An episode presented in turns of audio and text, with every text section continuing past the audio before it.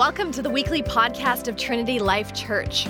We are a local church that gathers in downtown Toronto on Sundays and all throughout our city during the week. Now, our mission is to help people discover their identity and destiny in Christ so we can influence our city, our country, and our world. If you're looking for a place to call home, we'd love to have you. Our services are Sunday from 10:30 to noon at Jarvis Collegiate. Enjoy this week's podcast. Jamie said and Jamal said, we're in a brand new series. We just finished our uh, series in Daniel, Scriptural Spiritual Awakening. We're taking that theme of awakening and we're walking through the rest of the year with it. And we're jumping into the Sermon on the Mount. So we went through six chapters in Daniel, basically half the book of Daniel, in about a month and a half, two months. We'll take three chapters, the Sermon on the Mount, and go until summer. So it's going to be a long one. But it'll be, it's going to be really good. Like they said, uh, this is all about what I want God to do in us through this series, what God wants to do in us, I should say, and, and what, what he's, he's led us to in developing this series is He's trying to build character in us. He's trying to, to, to make us into who we are and to actually help us realize that we are these people. So, um, this today, as we start this series, I'm not gonna, we read the Beatitudes.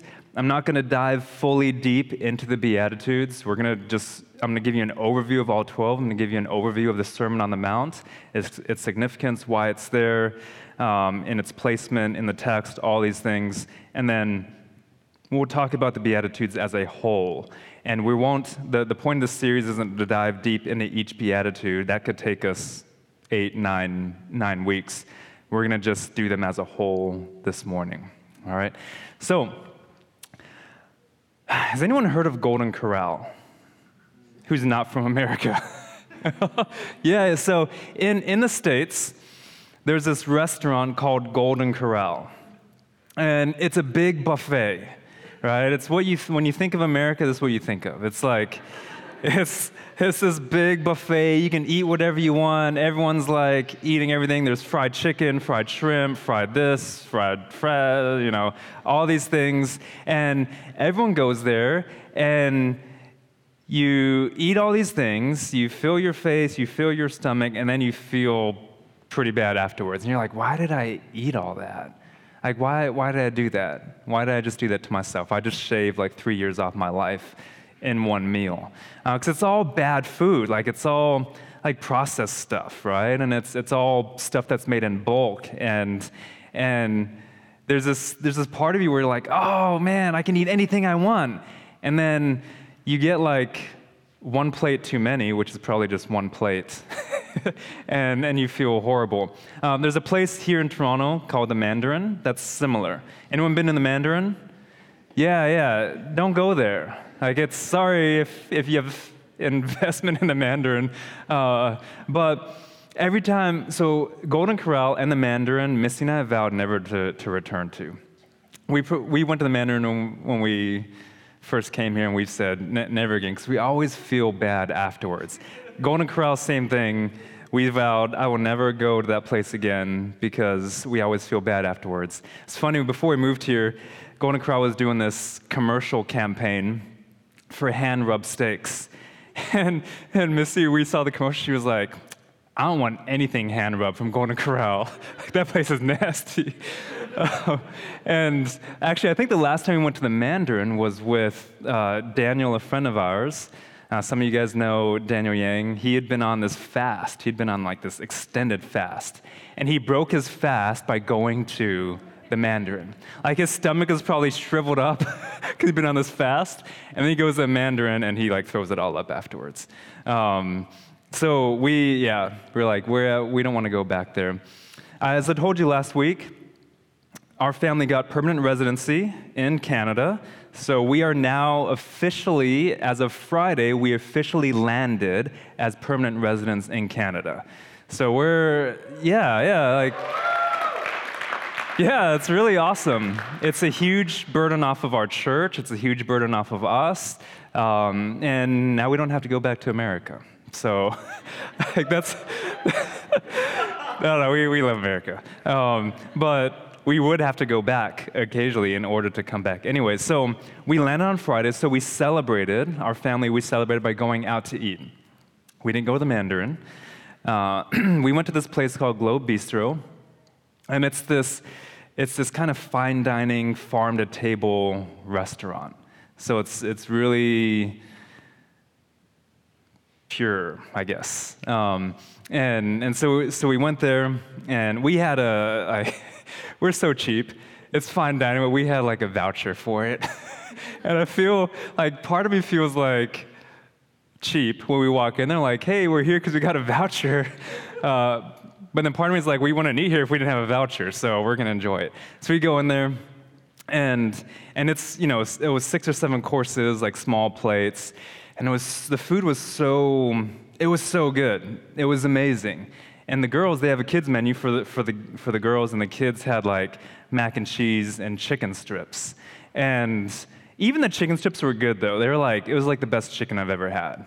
Um, but it's like they ate, they were like regular dining, and we were like fine dining. And they tried what we had and stuff. Well, the next day, Emerson looks at me, and, and um, or she wakes up and she's like, hey, daddy, um, when I grow up, I want to go back to the Globe Bistro. I want to go to that restaurant when I grow up and eat what you guys ate and dress nice like you and mommy dressed. And, and I thought, you can do that now. But she knew she wasn't ready for that. She knew, like, right now, she's satisfied with macaroni and cheese. She's satisfied with chicken strips. Like what we had, the duck the duck, uh, what's that stuff called? Tartar, duck tartar with like, they, we ate moss, guys. Like they had like this moss from the Yukon or something. And like it was all fancy. Like she knows like sh- her palate just isn't ready for that. She's not mature enough for that. She's, she's not, in her words, she's not grown up enough. And for us with sin, that's how sin is a lot of times. We, we're just satisfied in something that is just maybe good enough. We're, we're not mature enough to take something more sophisticated, or we don't think we are. And for Emerson, she didn't think she can handle it. So she's like, oh, I'm fine with my macaroni and cheese here. And we're so just satisfied with what the world has to offer. Now we just eat the macaroni and cheese. We just engorge ourselves at Golden Corral and at the Mandarin.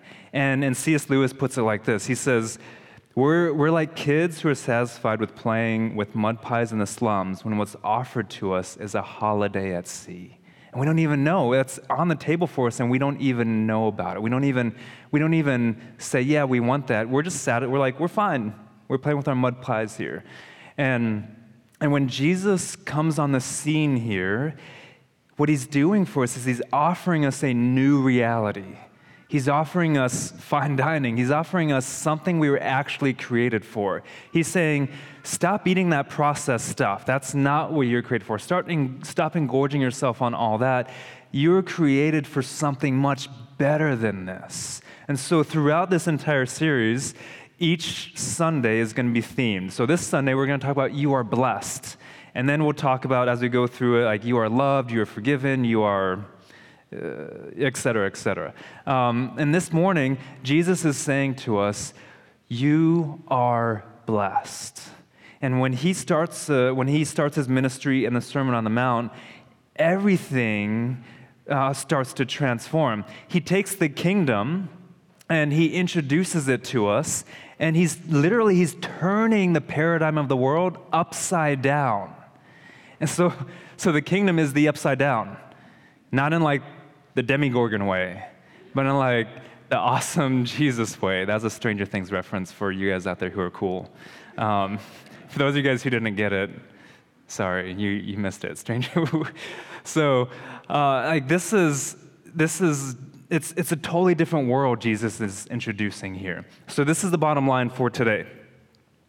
If you live in the reality of blessing you will, you will leave the wreckage of sin. If you live in the reality of blessing, that's our reality in Christ Jesus, you will leave the wreckage of sin. And, and so many of us are so satisfied in just eating Golden Corral, eating the Mandarin, feeling horrible afterwards, and living in that wreckage when what's offered to us is the reality of blessing. It's something pure, it's something holy. And, and Jesus is inviting us into that this morning. So, Missy read the sermon, or she read the Beatitudes to you this morning. The Beatitudes are basically, they're, they're just blessings. That's what that word means. It's, it's spoken blessings over us. And, and it says here in verse 1 seeing the crowds, Jesus went up on the mountain, and when he sat down, his disciples came to him. But so much has happened before this. Like, who, if, if we just read that, well, who is Jesus? Who are his disciples? Why are people listening to him? And, and so let's, let's go back to Matthew 1, and I want to walk you up to Matthew chapter 5. Because, like I said, Jesus is doing something really significant here. And, and uh, so let's start in chapter 1. Chapter 1 starts with the genealogy. It's a list of names of how we got to Jesus. And most people, when they read the Bible, they just skip over Matthew chapter 1 because they're like, I can't pronounce, I can't pronounce all these names. I can't pronounce Amminadab. I can't pronounce like Jehoshaphat. Like, why is this even important? Well, what God is doing here is He's showing us that there has been a line of people that have led to Jesus. There's been faithful people that have led to Jesus. There have been people who aren't so good, and God has, God has redeemed it in His plan and His purpose and His providence, and that's, that's led to Jesus. And in, in here, we see uh, what's, what's really significant about the genealogy is that there's four women uh, mentioned in the genealogy, which in those days, and even I say, I say in those days, even today, you don't see that happening. Now, especially when you're talking about royalty, right? Jesus is, is, is the Messiah, he's royalty, he's the King of Kings. We, there, there aren't many monarchs that trace royalty from, uh, with, with the women in it. And, and when they do, it's like an, an afterthought. And yeah, anyways, I can go on and on about that. But here we have four women and one or two of them aren't Jewish. They're, they're, they're Gentiles. One of them was an adulteress, uh, and God redeemed that story. And then one is Mary, who was accused of, like, she had a virgin birth. She was accused of infidelity and, and all these things.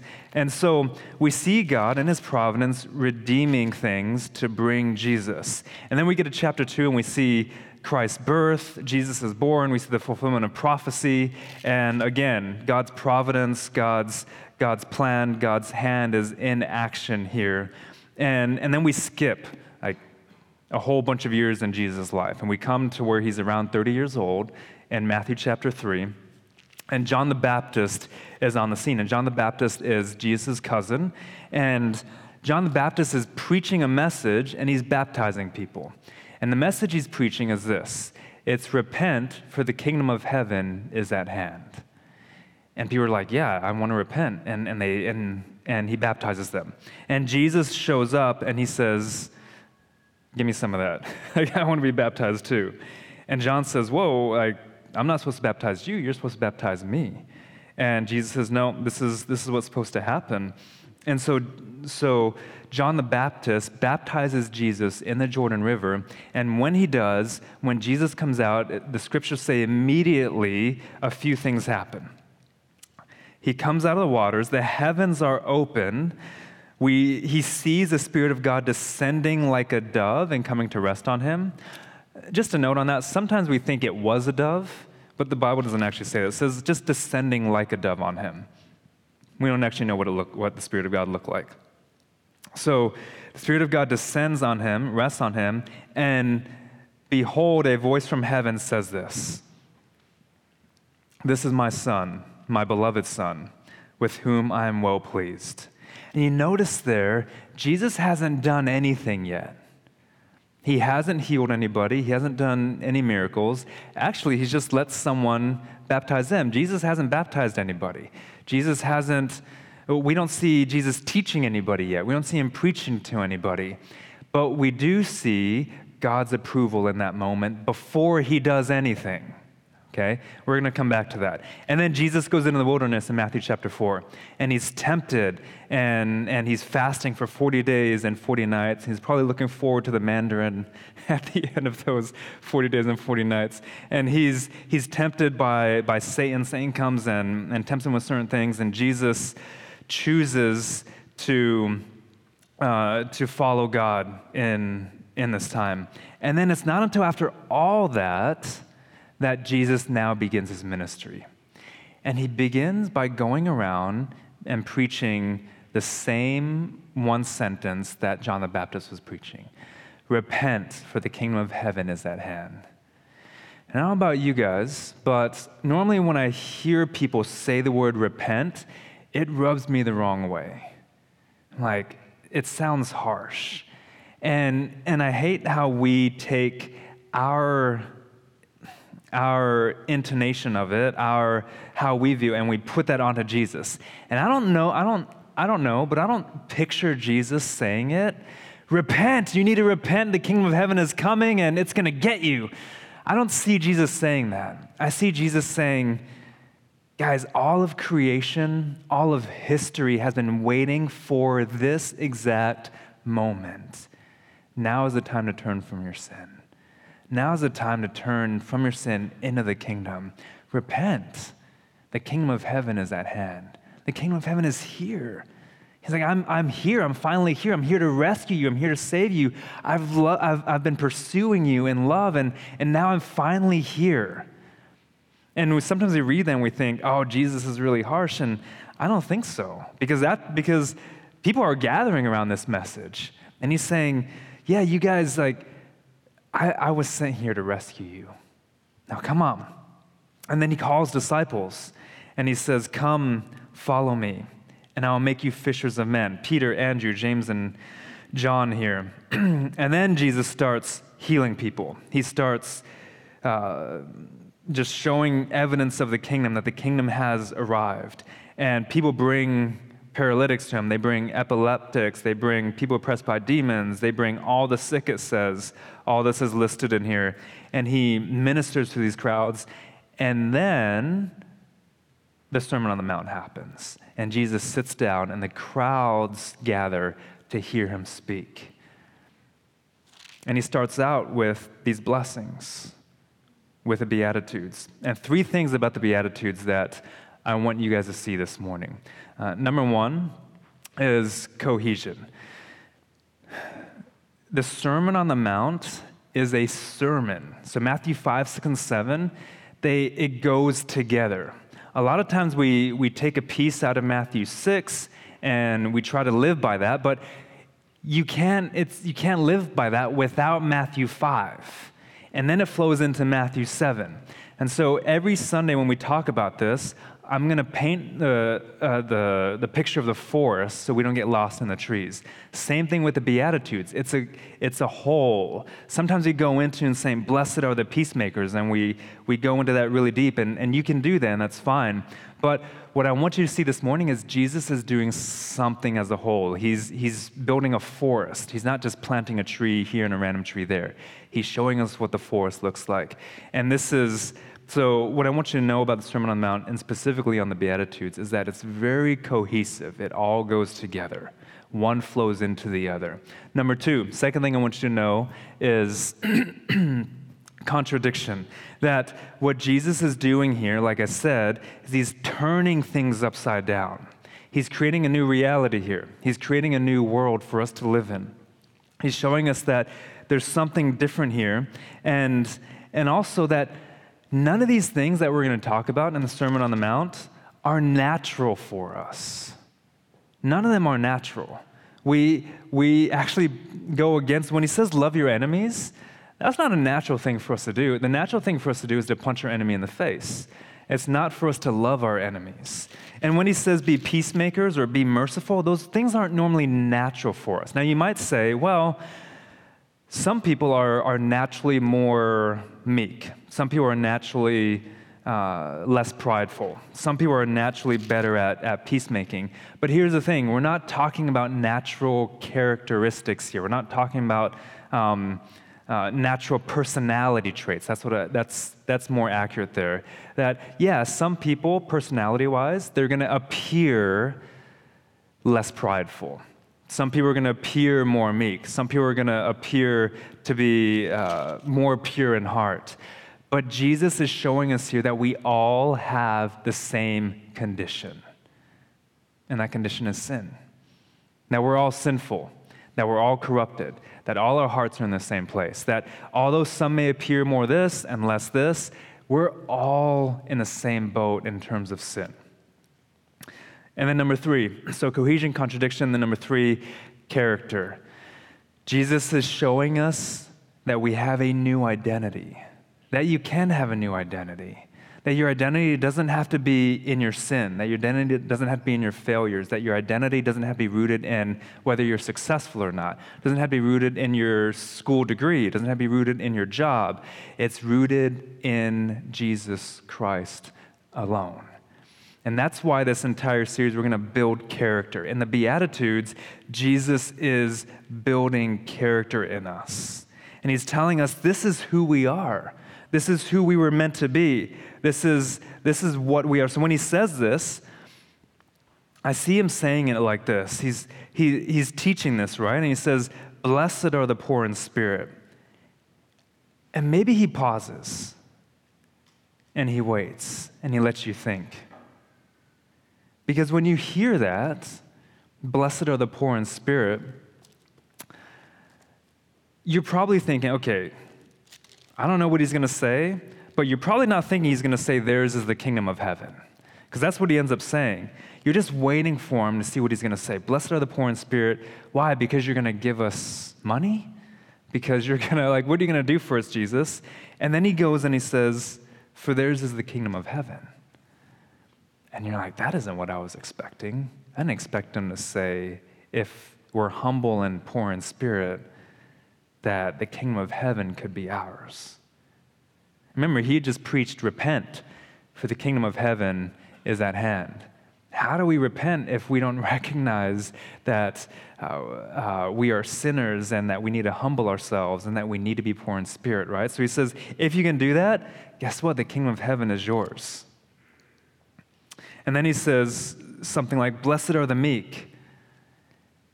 And you can picture him waiting. And what I think of is, For they will be trampled upon. that's, what, that's how I would finish this. But no, he says, No, blessed are the meek, for they shall inherit the earth. The earth is theirs. And, and we often associate meek with weak and meekness with weakness because it just rhymes, but they don't even, they're not even close to the same thing. Meekness is, is, um, is controlling power. That, like Jesus, the king of the universe, is, is talked about as, as being meek in the scriptures. And he has all the power in the world and he can keep it under control. That's, that's meek. So he says, You are in me, you are in Christ, and you are, if you are meek, you shall inherit the earth. And then he says, Blessed are those who hunger and thirst and I'm like, for what, Jesus? Like, for, for what? What are you going to say next? Like, hunger and thirst for, for food, for wealth, for success, for relationship. No, he says, for righteousness. For righteousness. For they shall be satisfied. Not for they shall be left wanting, for they shall be left empty. He says, they'll be satisfied, they'll be full. And here we are, sin, and we're so satisfied in sin. And he says, Be satisfied in righteousness. This is your blessing. I'm giving this to you. And, we're, and sin does a great job at dangling happiness before us, right? When you think about sin and our desires and what we're enticed towards, you, you think about uh, idols of success and sex and relationship and um, money and uh, things that cause us to sin, um, greed, and um, I don't know, I'm talking bad about people, being overcritical. We can put so much, so much in that. Put whatever, identify your couple sins that are that always plague you. Put them in that blank, and it does a great job of dangling happiness before us because because we in sin, we, are, we assert ourselves in, in the power. We, we fulfill ourselves for, for a moment. We, um, uh, we find satisfaction in this for, for a brief moment, and then it's gone. Sin does a great job of dangling that in front of us, consuming us, enticing us, and then leaving us with the wreckage. And we're left like Golden Corral. We're left like, why did I do that? Why did I eat that? Why did I put that in me? Why did I do so much of that? Why am I at the spot again? I know I shouldn't go to Golden Corral or the Mandarin. I should have just driven by it but like something enticed me into it. I smelt it and it smelt good. And the fragrance, the fragrance was appealing to you. And it drew you in, and sin tricks us like that. And it draws us in, and Jesus says, Don't hunger and thirst for that anymore. You weren't made for that. You are actually blessed. That is your reality. You don't need sin. You don't need what it has to offer you. It's fleeting and it will never, ever satisfy you hunger and thirst for righteousness. And then he goes through, through this entire list and does that. And, and in the Sermon on the Mount here, here's, here's the key for the Beatitudes. Here's the key for these things. Because we can look at these things, all of you guys can look at these and say, oh, well, I'm, I'm better at some of these than others. No. Every follower of Jesus, if you've decided to follow Jesus, all followers of Jesus look like all of these Beatitudes. You can't pick and choose. You can't accept some and reject the other ones. It's like the fruit of the Spirit. Think about the fruit of the Spirit, Galatians 5 22 and 23. Fruit, first of all, is singular. It's not the fruits of the Spirit, it's one. When the Spirit works in your life, this is what He produces He produces love and joy and peace and patience and kindness and goodness and faithfulness and self control. And sometimes we say, well, I'm great at um, love and joy. I'm just not a very kind person. Or I'm, I'm great at faithfulness. I just lack self control. No, if the Spirit is working in your life, He's producing that. And when I say that, it's love all the way to self control. It's all of those things. You can't pick and choose. Either he's working in your life or he isn't. And either you look like that or you don't. Same thing with the Beatitudes. You, you can't say, oh, well, I'm, I'm great at being meek, but I'm not a peacemaker. Or I'm, I'm great at uh, being poor in spirit, but there's no way I want to be persecuted for righteousness' sake. No, if you are and here, oh, here's the thing how can you be merciful, like he says, and not also be pure in heart? How can you be a peacemaker if you're not meek? All of these flow into one another. One necessarily demands the other. And so, if you're a follower of Jesus this morning, and I'm saying you are blessed, I'm saying all these things about you. And, and here's the reality, though, in your walk with Jesus right now, you may say, yeah, well, there's just some things that I'm not as, as keen on or uh, that aren't as developed in my life right now. That's fine. There's grace there. But all of these things are for all of us. All of these things are there for all of us. And Jesus is doing all of these things in us.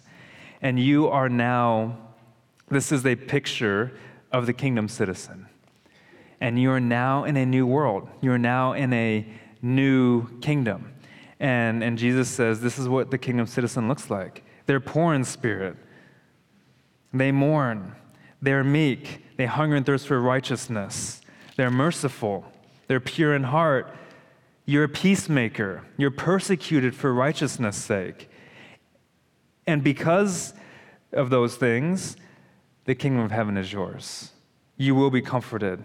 You shall inherit the earth. You shall be satisfied. You shall receive mercy. You shall see God, and you shall be called sons of God.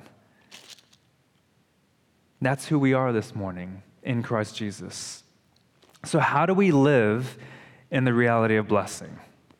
what, does that, what does that look like? Four things I want to give you guys in regard to this. One is you identify with God's actions. This is this is coming off of the genealogy, Matthew chapter 1.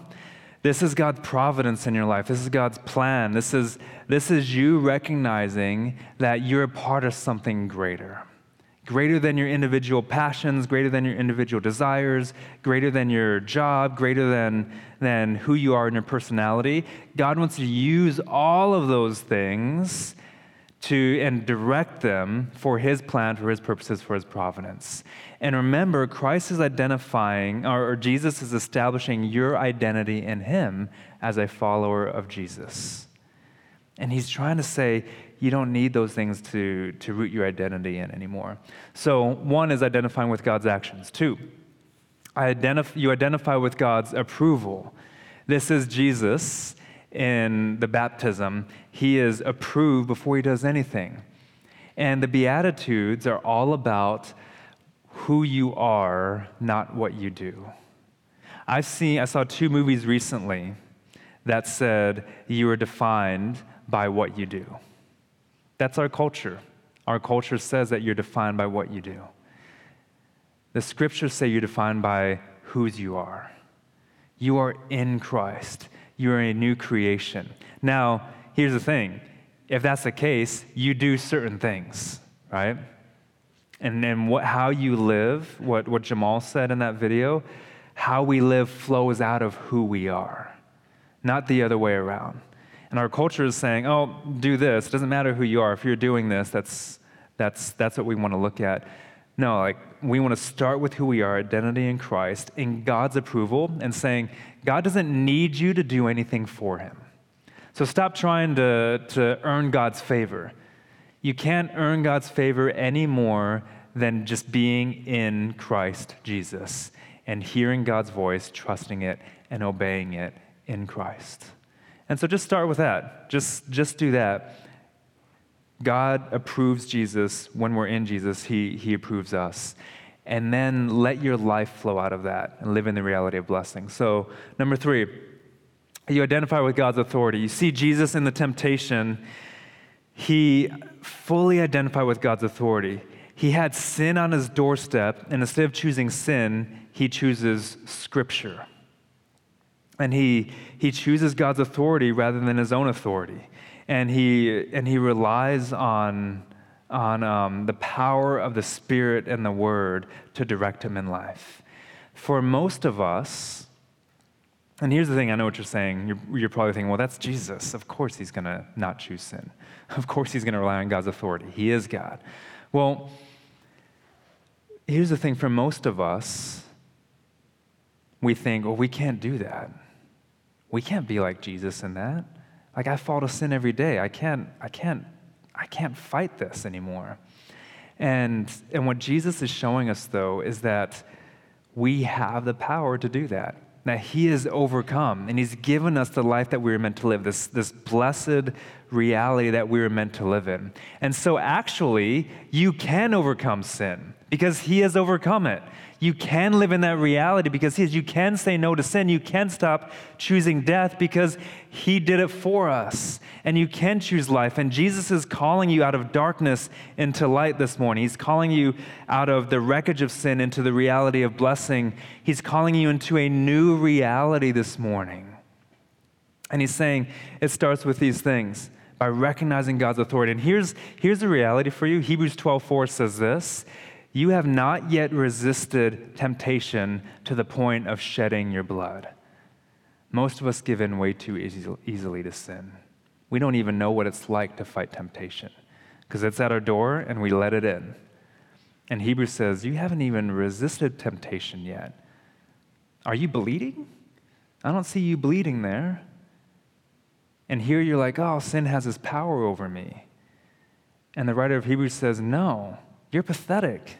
Like, look at all the saints that have come before you. Look at, look at Jesus who's come before you, who have, who's taken up uh, this, uh, who's lived this life of faith and shown us how to battle sin.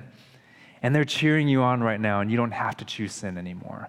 But we have to choose God's authority over our own authority. Number four, you identify with God's account. And this is Jesus saying, Repent, the kingdom of heaven is at hand. Here's the reality of blessedness for us Jesus gives us his righteousness. Jesus gives us his justification. Jesus is saying, My holiness is your holiness. My blank slate, my clean slate is your clean slate. Jesus is saying, My account that has no record of wrong in it, it can be your account. It is your account in me. And when the Father sees you, despite our failures, despite our sin, despite um, our, our carnal desires or whatever it is, he sees Jesus if we're in Jesus. And he sees a clean slate. He sees holiness. He sees his son. He sees, he sees faithfulness. He sees these things in us because we are in Christ. And that's the reality of blessing God's action, God's approval, God's authority, God's account. That's our identity in Christ. Jesus begins the Beatitudes with saying, Blessed are the poor in spirit, for theirs is the kingdom of heaven. And then he ends it with the kingdom of heaven. And we have kingdom of heaven at the beginning and, and the kingdom of heaven at the end. And Jesus is saying, You don't belong in this world. You're created for something more amazing than you could ever imagine. You're created for something different. He says, You're supposed to be in this world, but not of it. Your citizenship, Paul says, is somewhere else. It's in the heavens. Your identity is in Christ, it's not in, in your failures. And he's calling us into the kingdom of heaven, and he's saying, This can be yours. You can actually live in the reality of blessing this morning and leave behind the wreckage of sin. So, if you're, if you're not a follower of Jesus this morning, that's, that can be yours. The reality of blessing can be yours. And you can leave behind that wreckage of sin. But if you are a follower of Jesus this morning, I want you to know that all of those blessings, therefore, all of us should look like that. All of us should be, should be moving towards that. It's for all of us as followers of Jesus. And if we're to be a witness to our city, we have to look like that. We have to. And we have, we're in this new kingdom. We're in the kingdom of God, and we have the kingdom of the world. And our world says, our world sees that, and, and they say, oh, I don't want that. And they may hate it, they may, they may despise it. And we're busy trying to look like the world, and Jesus says, no, I'm flipping this on its head. Look like the meek, look like the poor in spirit, look like those who mourn, look like those who are persecuted for righteousness' sake, look like those who hunger for righteousness and thirst for righteousness, look like the pure in heart. Be those things, and the world will take notice. And so, for us, as we go into our city, for us as followers of Jesus, we want to be those things for our world. Because how can we be salt and light, which is the next passage, if we're not living in the reality of blessing. Let's pray. Jesus, thank you. Thank you that you've made it possible. Thank you that we don't have to do this ourselves. Thank you that, that you were willing and you were obedient. And because of that, we can live in this reality of blessing. And we can leave behind the wreckage of sin. There's no more, it no longer has a hold on us. We're free in you, Lord Jesus. Thank you. We love you, Jesus. Continue to build this kingdom character in us as we study your word, as we go through this series, so that we can look more like you. And so, Jesus, this morning, just make us make us more like you as we live and walk in this reality of blessedness. We ask in your name. Amen.